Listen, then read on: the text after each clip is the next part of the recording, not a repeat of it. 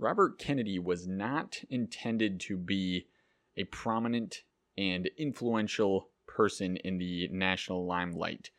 He lived most of his early life in the shadow of his older brothers.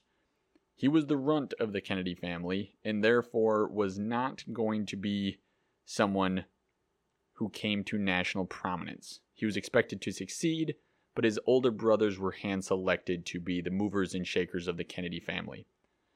But that is not the way that the plan worked out. And in the 50s and 60s, Robert Kennedy came to national prominence, moving and shaking the laws and policies of this American nation.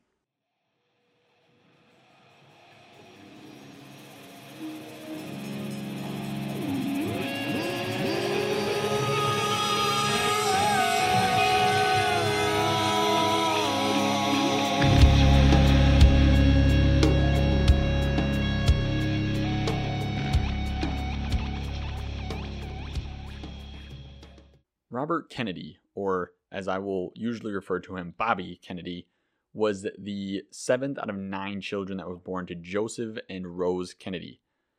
Yes, nine children. Big family.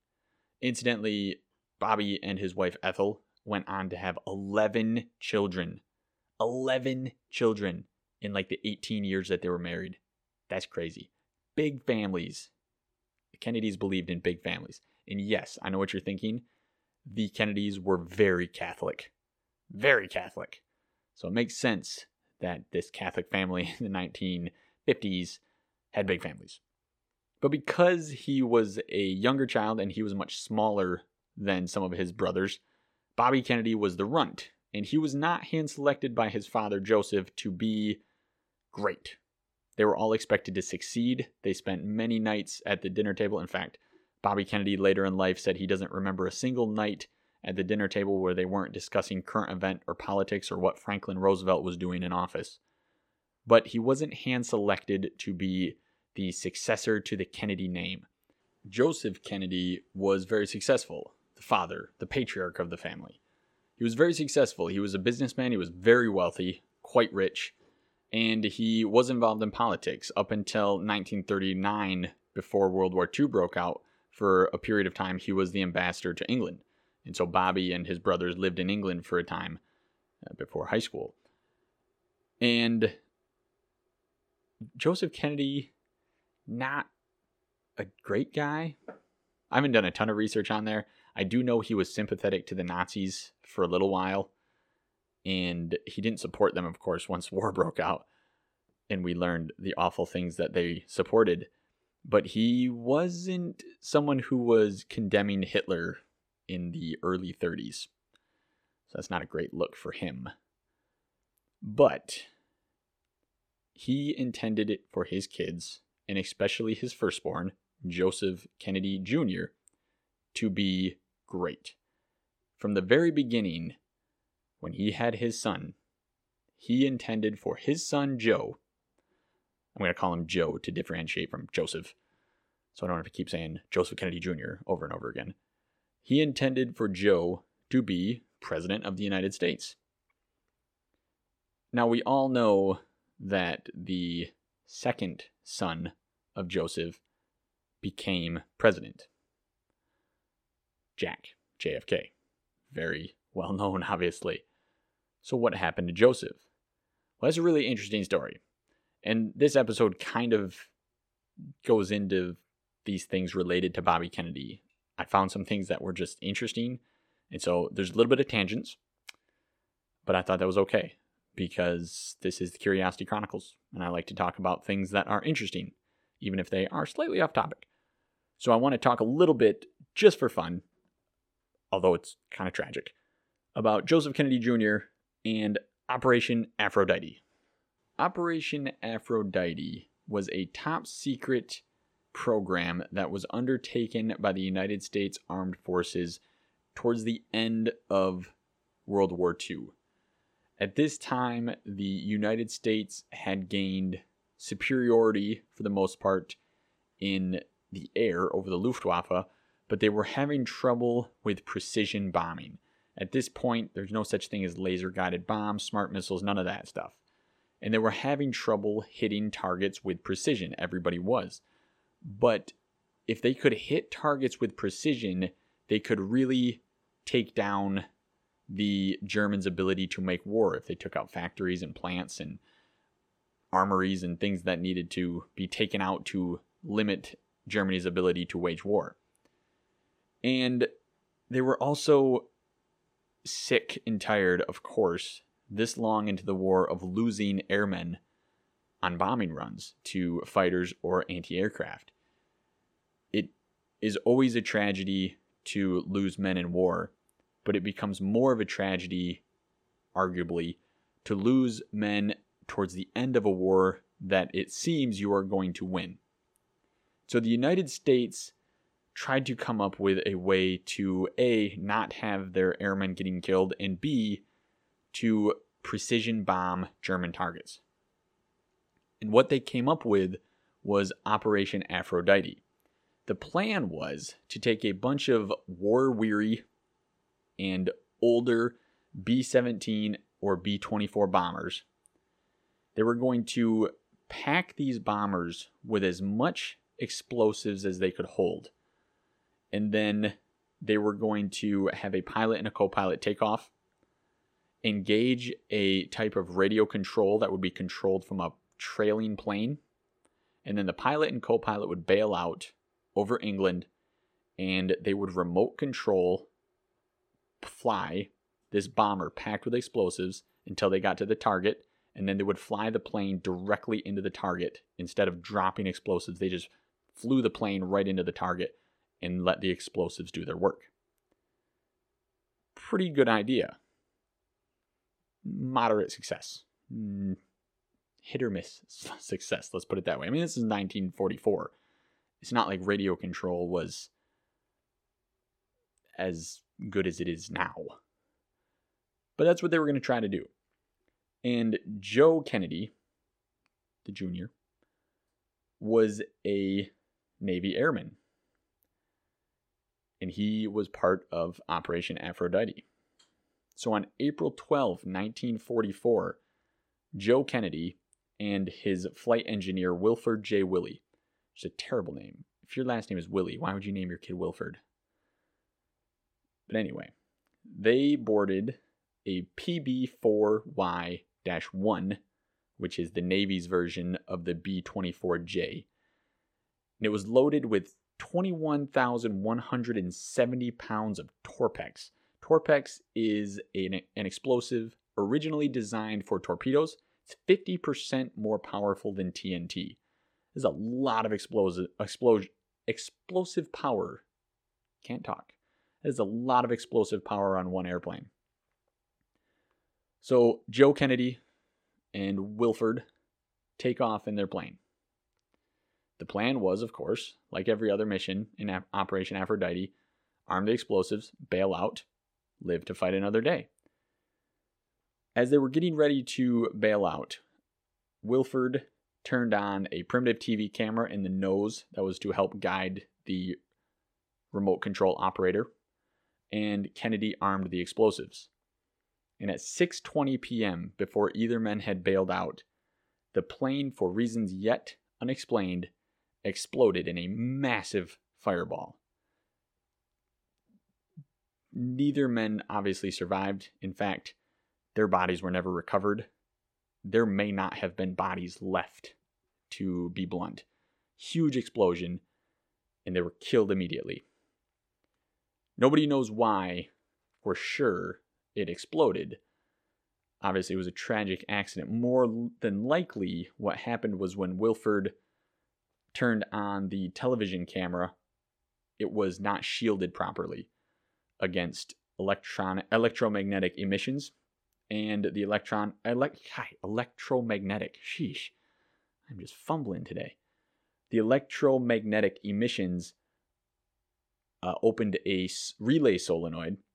Not actually sure what that is, but because that was opened, it activated the detonator, which then detonated the explosives prematurely. It's never been proven, but that's the most likely cause. And so Joe Kennedy, tragically, was killed in combat in a secret mission, and was never able to fulfill the destiny that his father had set out for him. The mantle of the Kennedy family was passed on to Jack. Now back to Bobby. Bobby Kennedy graduated from law school in 1951 and he immediately entered into politics. But his role early on in politics was to help his brother be the success that his father envisioned. And so Bobby was the manager of the first political campaign of JFK. It was the Senate run in 1952. And Bobby Kennedy ran a successful campaign. JFK was elected to the Senate and Bobby was able to move on to his own thing. And briefly, after managing JFK's campaign, Bobby served on the staff for the Senate Subcommittee on Investigations. This was a Senate subcommittee that was chaired by Joseph McCarthy.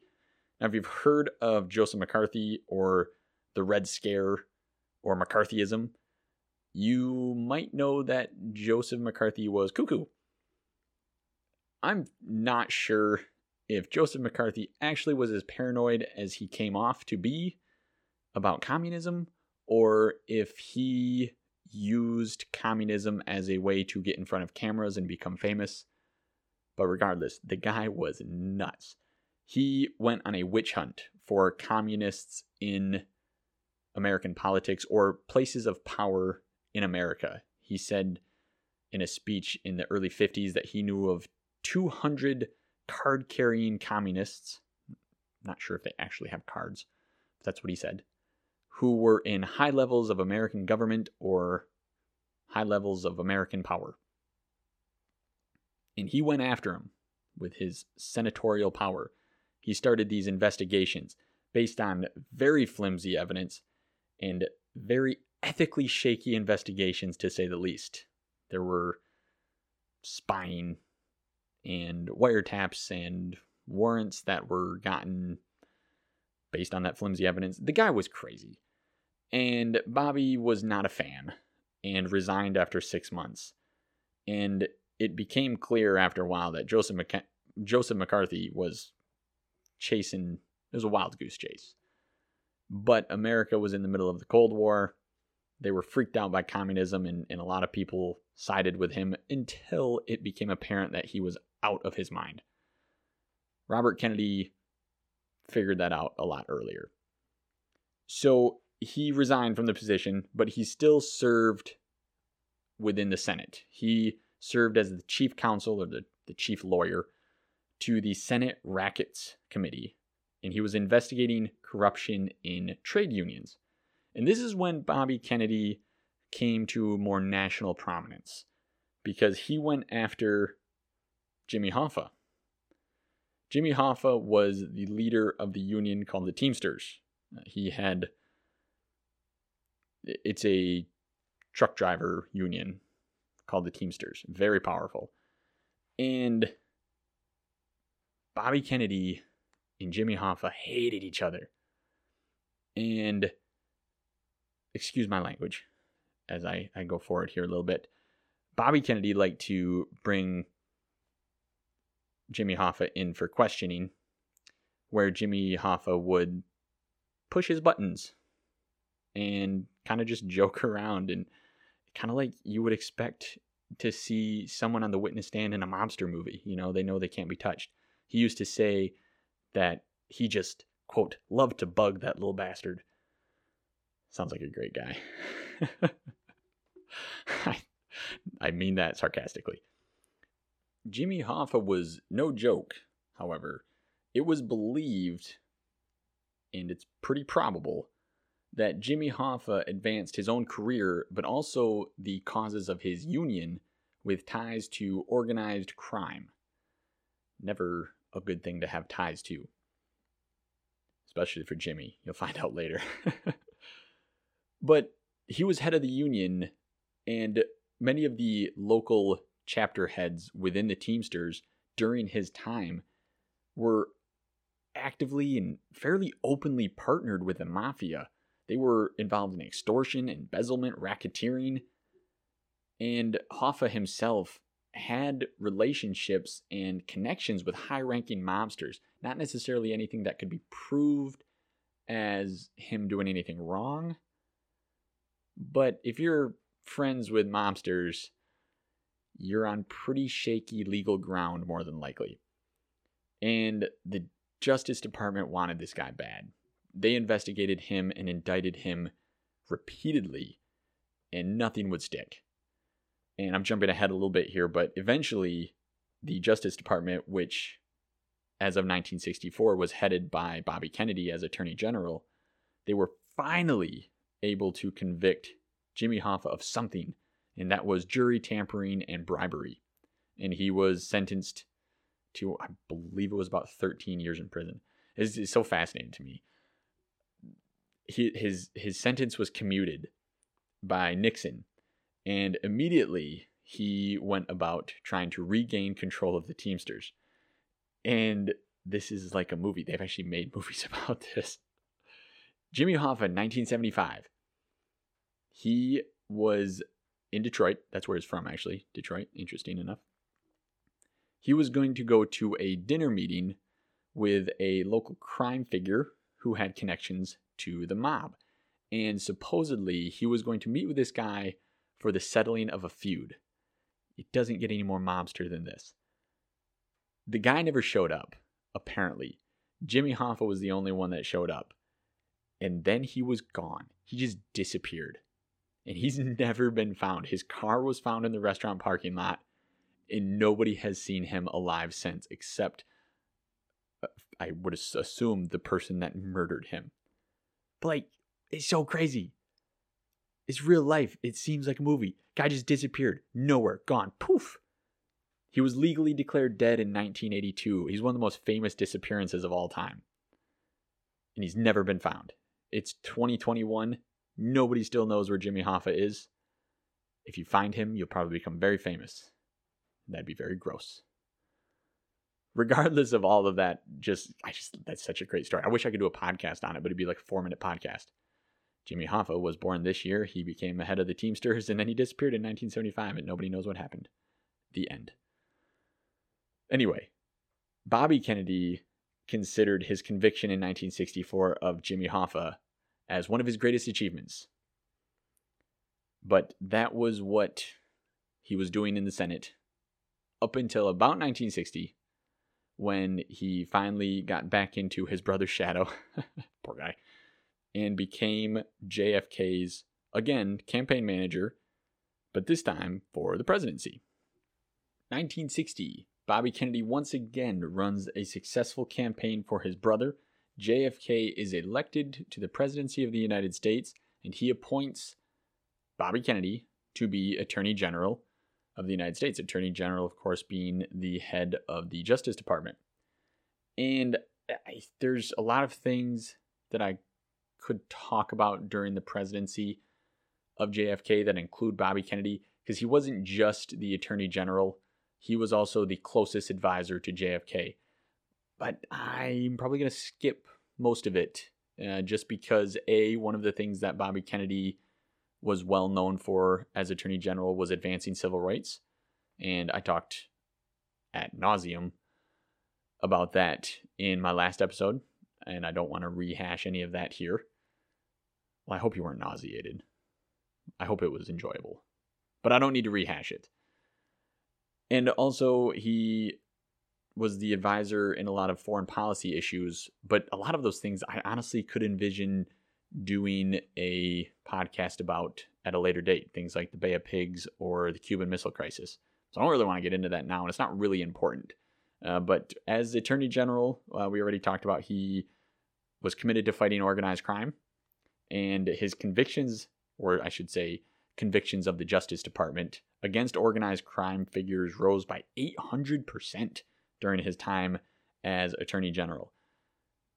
And he was apparently very successful and very committed to going against organized crime. Incidentally enough, this led to future pain and suffering for him because for a period of time, he was quite convinced that the assassination of JFK was retribution for his harsh tactics as Attorney General and going after crime figures. It's a conspiracy theory that has no basis, but he was afraid that his ruthlessness as attorney general, he was ruthless. People called him ruthless Robert. There were he was afraid that his ruthlessness was directly responsible for the assassination of Kennedy. It's not true, but still, as his brother, you can imagine how he still felt guilty. So that was Attorney General Bobby Kennedy. He went after organized crime and he tried to advance civil rights.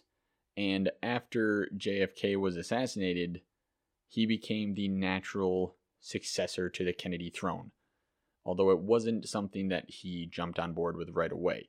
He did stay on as Attorney General through 1964, up until around sometime in 1964, despite the fact that him and Lyndon Baines Johnson, the new president, hated each other, which I mentioned in an earlier podcast. They hated each other, but he stayed on, as did most of JFK's cabinet, until 1964 he resigned and he decided that he wanted to run for the Senate. Now, Bobby was devastated by JFK's death. Who wouldn't? I mean, he's your brother. And he was he was racked by this intense emotional and sometimes even physical pain but he also had survivor's guilt. You have to keep in mind that there was a public perception of the Kennedy brothers. Bobby was not very well liked. He had to remake his image later on. He was ruthless. He went after people. He was not super likable. And he was the one that was viewed as a jerk. Whereas Jack was viewed in the perception of the public as the likable, charismatic head of Camelot, who could possibly have a problem with Jack Kennedy kind of guy, which may or may not be the true nature of Jack Kennedy, but it was what the public perceived. So Robert Kennedy had survivor's guilt. If someone was going to shoot one of the Kennedy brothers and had a vendetta against one of the Kennedy brothers, how could it possibly not have been the ruthless jerk Bobby. Why did they have to kill Jack Kennedy? That's what was going through his brain. But he eventually worked through it. It was a weird process. He was very withdrawn. He took to wearing one of Jack Kennedy's coats, which is kind of weird, especially when you think that he was much smaller than his older brother and the quote, quote the coat was way too big for him. Just doesn't seem like a healthy healing process, but it is what it is. He managed to get through it. Decided in 64 that he wanted to run for Senate. Wanted to run for, for Senate for the state of New York, which is kind of strange. He was accused of being a carpetbagger. A carpetbagger is a political candidate who is running for office in an area of the country where they have no local connections. But despite the accusations, and despite not having many local connections in New York, he did win by roughly 700,000 votes. And in the Senate, he became part of the program to try to help the powerless. Keep in mind, as I talked about in the LBJ episode, this was the time of Lyndon Johnson's Great Society. And Kennedy was on board with that. He wanted to help with programs that were designed to help the powerless, the children the poor, racial minorities, Native Americans, those that don't seem to have a voice for themselves. Bobby Kennedy wanted to help them. Interestingly enough, in his time in the Senate, Bobby Kennedy never voted against any of the appropriation bills that funded the Vietnam War.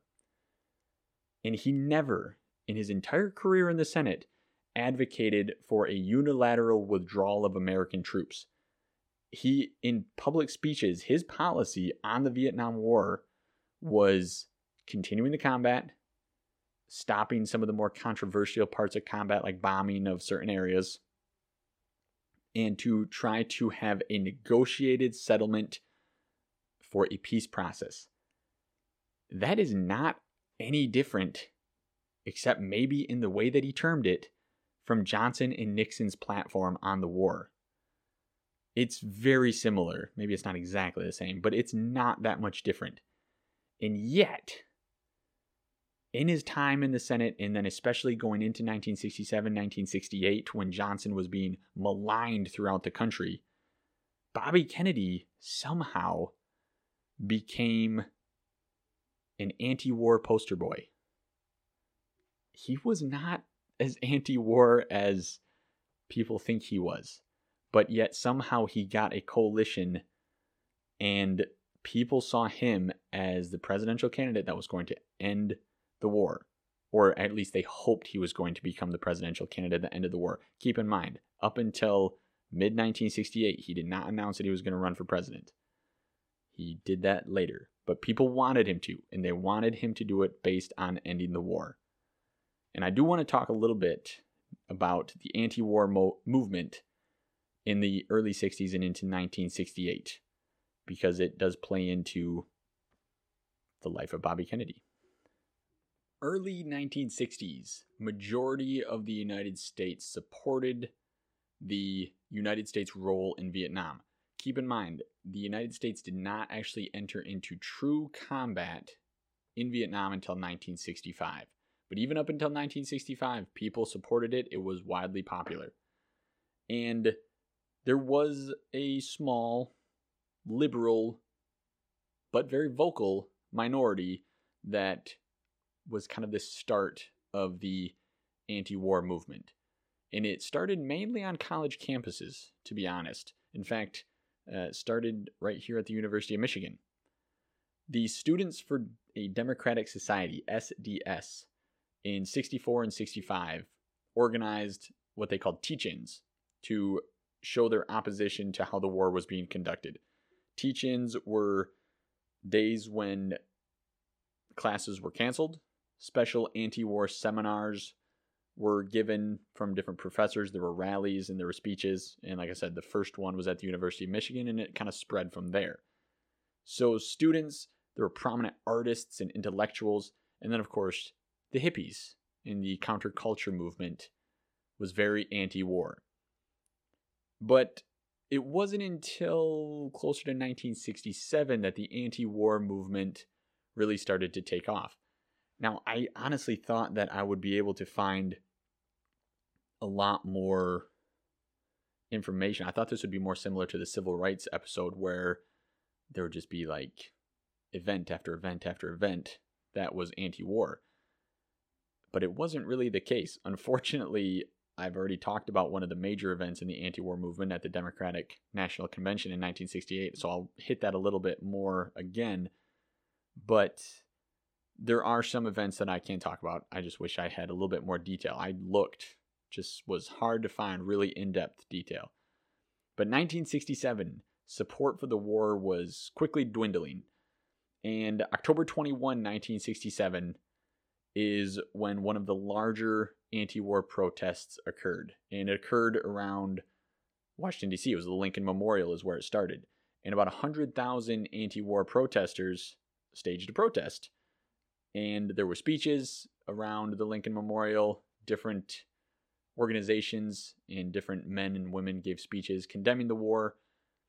And then after the protest at the Lincoln Memorial, about 50,000 of these protesters marched on the Pentagon. They were going to, quote unquote, lay siege to the Pentagon. Now, interestingly enough, if you've seen the movie Forrest Gump, this protest is in that movie. This is the part of the movie where Forrest Gump gives a speech but the microphones aren't on. It's like the best part of the movie. Eh, not important, but I just thought this interesting. It's my favorite movie. But also, this part, this is pretty hilarious to me. The anti-war movement, I, it, you know, it's, it was maybe a good thing. War's not good. War is, of course, terrible. And no matter which side of the spectrum you fall on, you know, nobody wants to see people getting killed if you can stop it. But the anti war movement of the 1960s just cracks me. All these hippies had some weird stuff that they believed. They're taking lots of drugs, man. Whew. And I'm not sure they were totally realistic about their goals with the war. And I'll give you a, a good example. They marched on the Pentagon. That's not a big, huge thing the reason they marched on the Pentagon, one of the reasons they marched on the Pentagon is some of the leaders of this protest were Jerry Rubin and more famously Abbie Hoffman. Ab- Abbie Abbot Hoffman is a guy. again, Forrest Gump, he's the guy wearing the American flag shirt with the really shaggy hair and the bandana. And he swears. Dude was woo. He was out there crazy. Cuckoo pants. He's pretty famous as the leader of the Youth International Party, the Yippies. And the reason they marched on the Pentagon, I can't even say this with a straight face. I'm trying to be all like educational and intellectual, just tell you the events. I can't do it. And I'm trying not to let my own personal feelings get into this podcast, but this is just ridiculous. okay, excuse me while I compose myself. Abbie Hoffman told some of his compatriots that maybe they should approach the anti war demonstration from a religious aspect because the five sided symbol, the Pentagon, was often seen in many rela- religions as an evil symbol. so they said maybe if they could get enough people to surround the Pentagon, they could, quote unquote, exorcise the demons or the evil spirits from the Pentagon and win or end the Vietnam War. But beyond that, beyond that craziness, Abbie Hoffman had decided that during this exorcism of the Pentagon, I can't even say, I can't get through this. He was going to use psychic energy to levitate the Pentagon, this massive office building. He was going to use psychic, new agey energy to levitate the Pentagon, cause it to vibrate until it turned orange. I'm not making this up. And once that happened, the Vietnam War would immediately end. now, there is some reason to believe that Abbie Hoffman was a bit theatrical and this was all just showmanship. Or he might have been super high on LSD for like 10 years and it messed up his brain. Who can tell? But that is what they did. They went to the Pentagon with the intention to perform an exorcism of, of an office building. there were some clashes with uh, military police at the Pentagon this was part of the flower power movement. You might see there's a somewhat famous picture of a shaggy haired college student putting uh, flower petals in the barrel of the MP's guns. It's, it's kind of, I've seen it before. It's not super famous, but the flower power, you know, peace, love, and happiness, all that good stuff, and drugs. But still, there were some clashes that got a little bit violent. Like 600 people were arrested. And one of them was actually Norman Mailer. He's a author, and he wrote a nonfiction novel. Like it's it's it's nonfiction, but it's kind of a narrative um, book, and it actually won the Pulitzer Prize later on. But that's just a fun little fun fact. And uh, another fun fact that's maybe less fun: Abbie Hoffman uh, died in 1989. Died of a drug overdose. Didn't see that one coming, did you? I shouldn't joke about someone dying, but I mean, come on. so that was what was going on in 1967. Also in 1967 was the year that Martin Luther King Jr. publicly spoke out against the war in Vietnam, and that was a big boost to the anti-war movement because it tied it to civil rights. So it was an anti-war movement that had become part of a much larger movement to end the war in Vietnam and as a civil rights movement, it made sense because a lot of college students were exempt from the draft. And so a lot of the people getting drafted were black, Hispanic, lower socioeconomic, l- lower down the socioeconomic ladder. And so the people, of course, being killed in Vietnam were much more likely to be minorities or African American. So they tied it together with the civil rights movement and the anti war movement. And then 1968 rolled around and the Tet Offensive happened. And as we've discussed, the anti war movement got much more popular within the American public.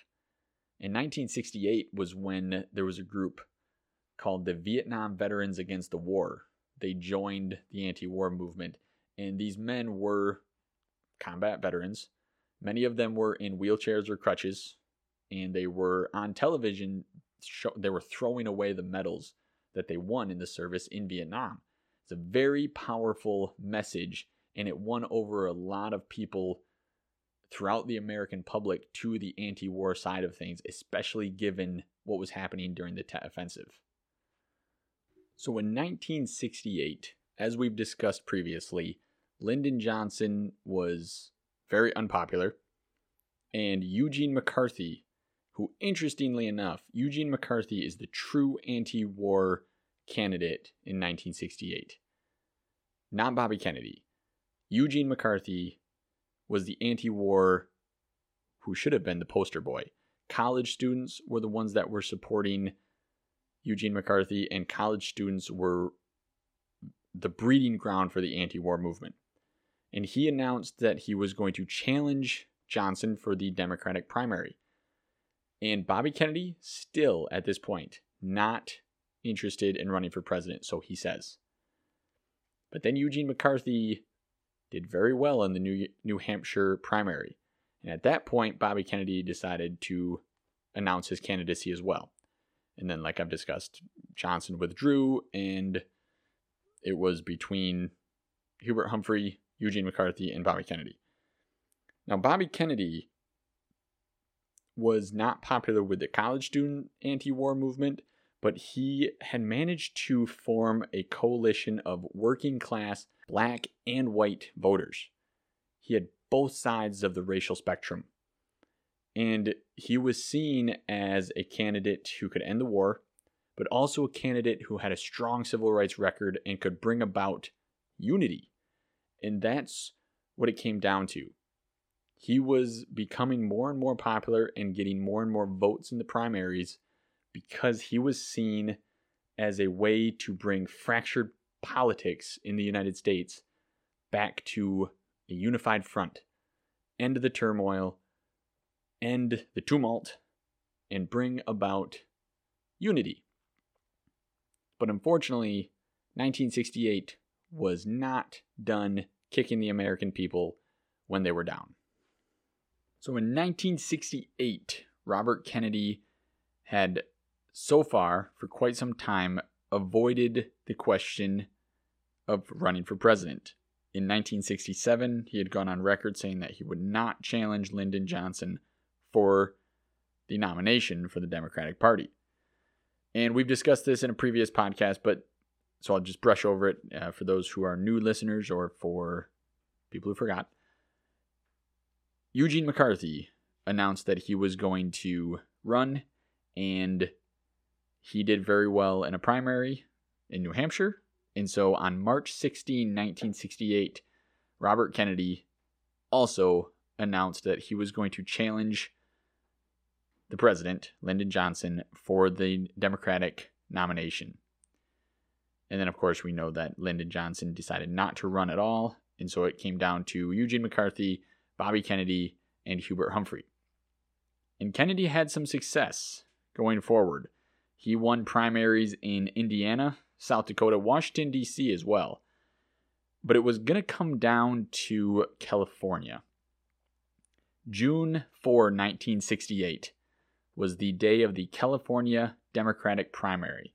And it was thought that whoever won the Democratic primary in California was going to be the candidate who was selected at the convention to be the Democratic candidate for president. And so on June 4, Bobby was in California, and it turns out that he actually won the primary, which was very good news for him and his supporters. It was a basic victory in the primary and or in the in the campaign in general. It was now seen that Bobby Kennedy would probably challenge Richard Nixon for the presidency. And so early morning on June 5, shortly after midnight, Bobby Kennedy gave a speech to his supporters. Mayor, Mayor Yorty has just sent me a message that we've been here too long already.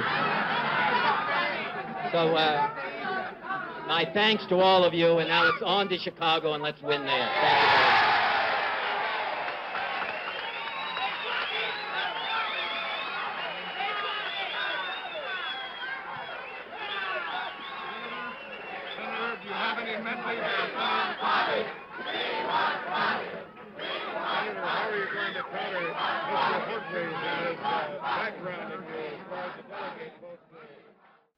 This speech was occurring at the Ambassador Hotel in California. And you can tell by the audio, the crowd was very supportive of Bobby Kennedy. Of course, that's kind of the point of having a victory speech in front of your supporters. But there was excitement. There was a feeling of hope that surrounded Bobby Kennedy. And when he refers to going to Chicago, that is the location of the Democratic nominating convention. So he is saying, let's go win the nomination and then win the presidency. But unfortunately for Bobby Kennedy, he never made it to Chicago. In fact, he never made it out of the Ambassador Hotel. After the speech, he left the podium and started going a back way through the kitchens, if I remember correctly, and a reporter named Andy West was attempting to get a exclusive interview with Bobby Kennedy. But instead, he got this.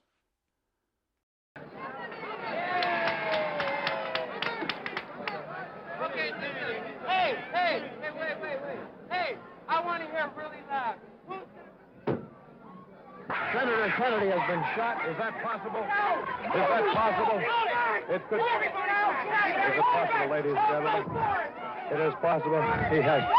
Not only Senator Kennedy. Oh my God. Senator Kennedy has been shot, and another man, a Kennedy campaign manager, and possibly shot in the head. I am right here. Rafer Johnson has a hold of a man who apparently has fired the shot. That's it, Rafer. Get it. Get the gun, Rafer. Okay, now hold on to the guy. Hold on to him. Hold on to him, ladies and gentlemen. Hold him. Hold him. we don't want another Oswald. Hold him, Rafer. We don't want another Oswald. Hold him, Rafer. Keep people away from him. Keep people away from him. As you can tell, and as would be expected, the feelings of victory and jubilation quickly turned to pandemonium.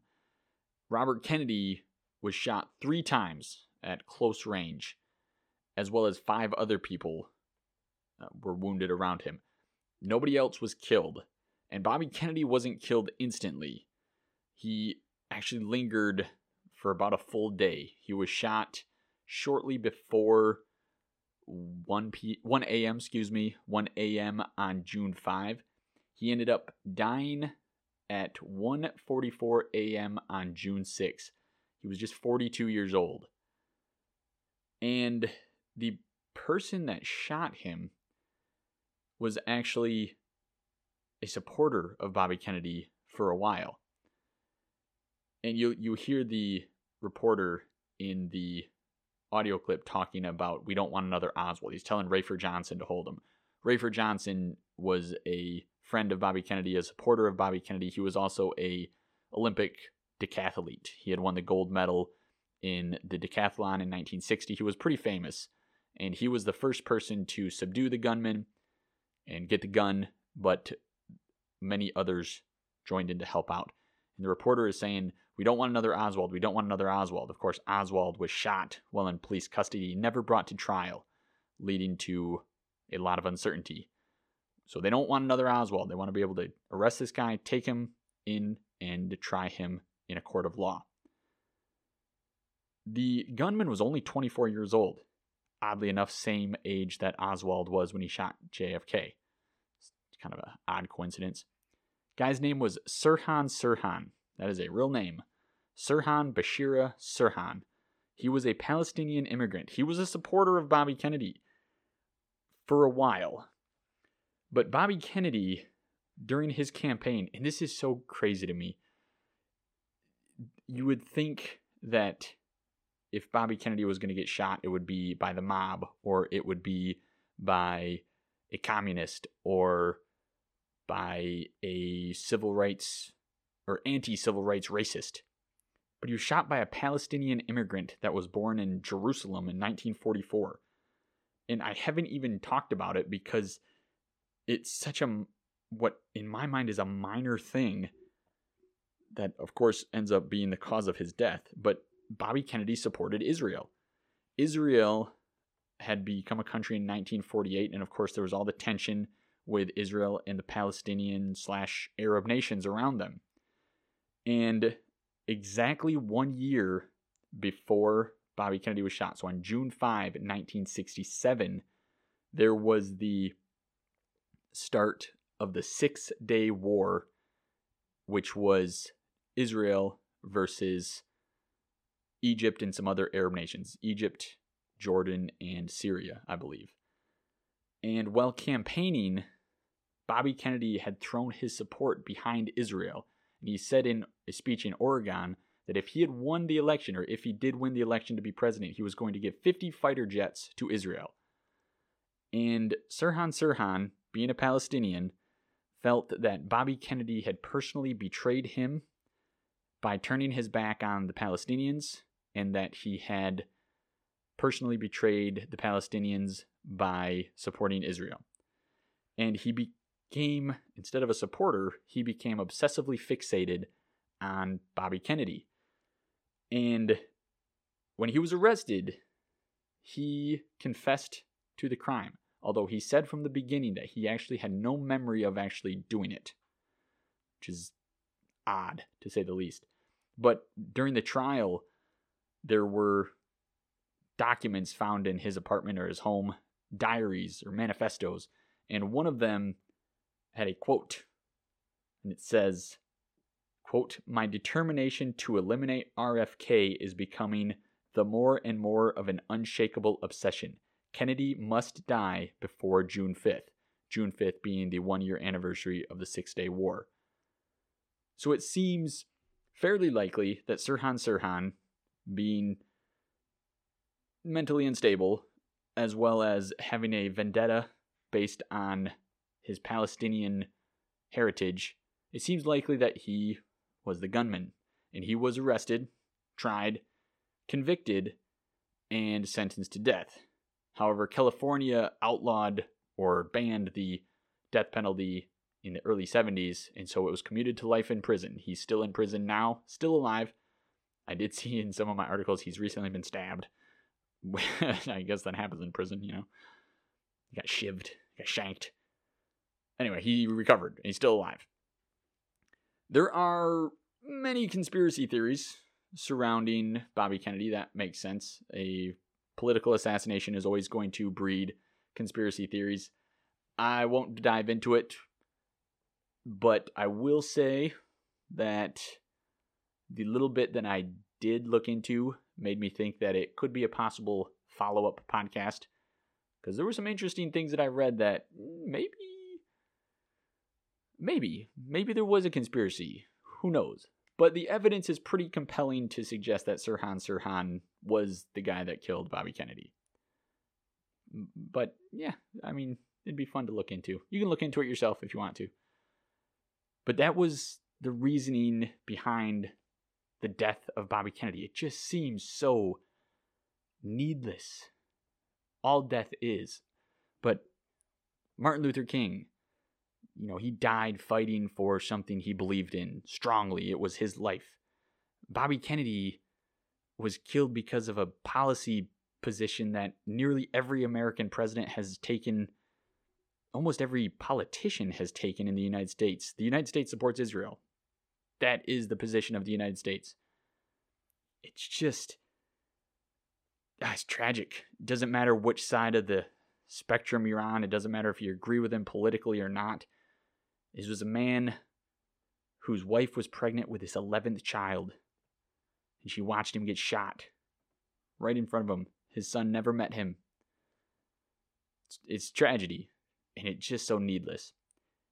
but the tragedy is compounded because of what it did to the United States. Keep in mind that the United States had not even recovered from Martin Luther King Jr.'s assassination. It had been barely two months since King was assassinated, and now there was another assassination of a very popular and very famous political figure, not to mention the fact that it was a Kennedy. So you got all the grief and pain brought up by another Kennedy getting assassinated in this violent way in public. And as I've said, Kennedy was viewed as a hopeful candidate for the United States. There was hope that he would end the war, bring our soldiers home, there would be no more killing. There was hope that he would bring about more change within the civil rights, bridge the racial divide within the United States. There was hope that he would bring about economic prosperity for more people. And there was just hope that he would end the fractured nature of politics in the United States, bring about bipartisanship, bring about a unified country that could look forward to the 1970s with new hope and new optimism. And that all came crashing down devastatingly with his assassination.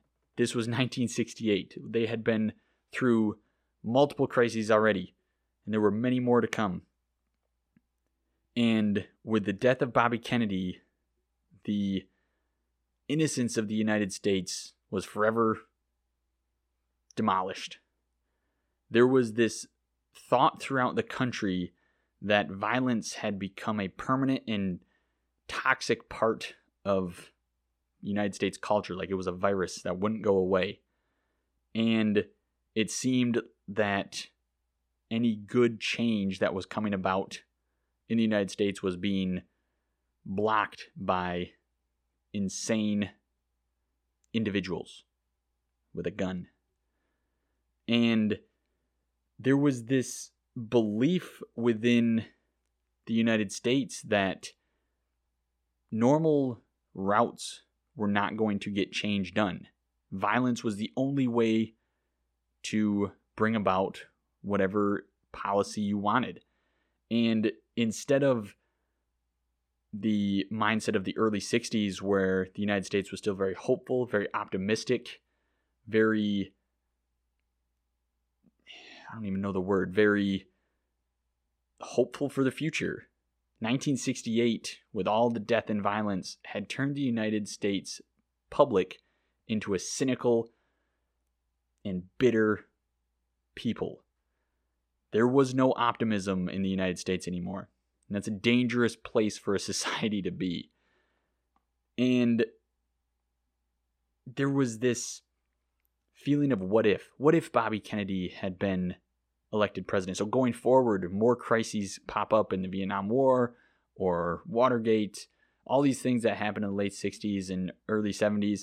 And there was always this thought of what if? What if Bobby hadn't been assassinated? What if Bobby had become president? And there were it was sickening. And people felt like United States and the American society was just coming apart at the seams. And everything was crashing down. And that, once again, is the legacy of 1968. The innocence and the hopefulness of post war America was irrevocably and finally demolished in the year 1968. And it never fully recovered to the level of optimism and hope that the United States achieved after we had won World War II. The year of tumult was exactly that. It was a year that kicked the American people, knocked him down, and just kept on kicking and kicking and kicking until America was bruised, bloodied, beaten, burned down, and devastated. And it's a tragic year in American history. So that's it. That is the end of the year of tumult, according to this podcast. I know I only only made it to June of 1968. There were so many different things I could have done within this year, but I felt uh, a little burned out to be honest. I I didn't want to keep hammering away at one specific series for too long and, and burn out and burn out my listeners. So I decided to move on. There's a lot more to look into. I'd encourage you to check out documentaries or read up on the year. But uh, I'm moving on. I'm excited with how this started. I want to thank everybody who did listen to this first series. I know there was some uh, growing pains, things that I want to change, things that I want to do better, and just learning the process of all this. Please hit me up on social media, join my Facebook page, my Instagram page, subscribe to my podcast on whatever site you use, and communicate. I'd love to hear from you if you have anything that you want to hear more of, things you want me to do differently, uh, topics that you would like to hear about. I'm open. I would love to hear from you. But I appreciate all the listeners that came in and helped me get this thing started. And I hope you spread the word and bring more people in. I'm really excited for the direction of this podcast, and I think I'm hitting my stride, really going to be able to bring you some good stuff. But that's the end of the year of tumult for the purposes of the Curiosity Chronicles. Check back soon. There will be episodes released on the space race. So, next episode, Project Mercury First Americans in Space. I'm really excited about it. Space race, is one of my favorite things. So, that's what's coming to you next. But for now, this is the Curiosity Chronicles signing off. I'm Brett Bilesma, your host, and I hope you stay curious.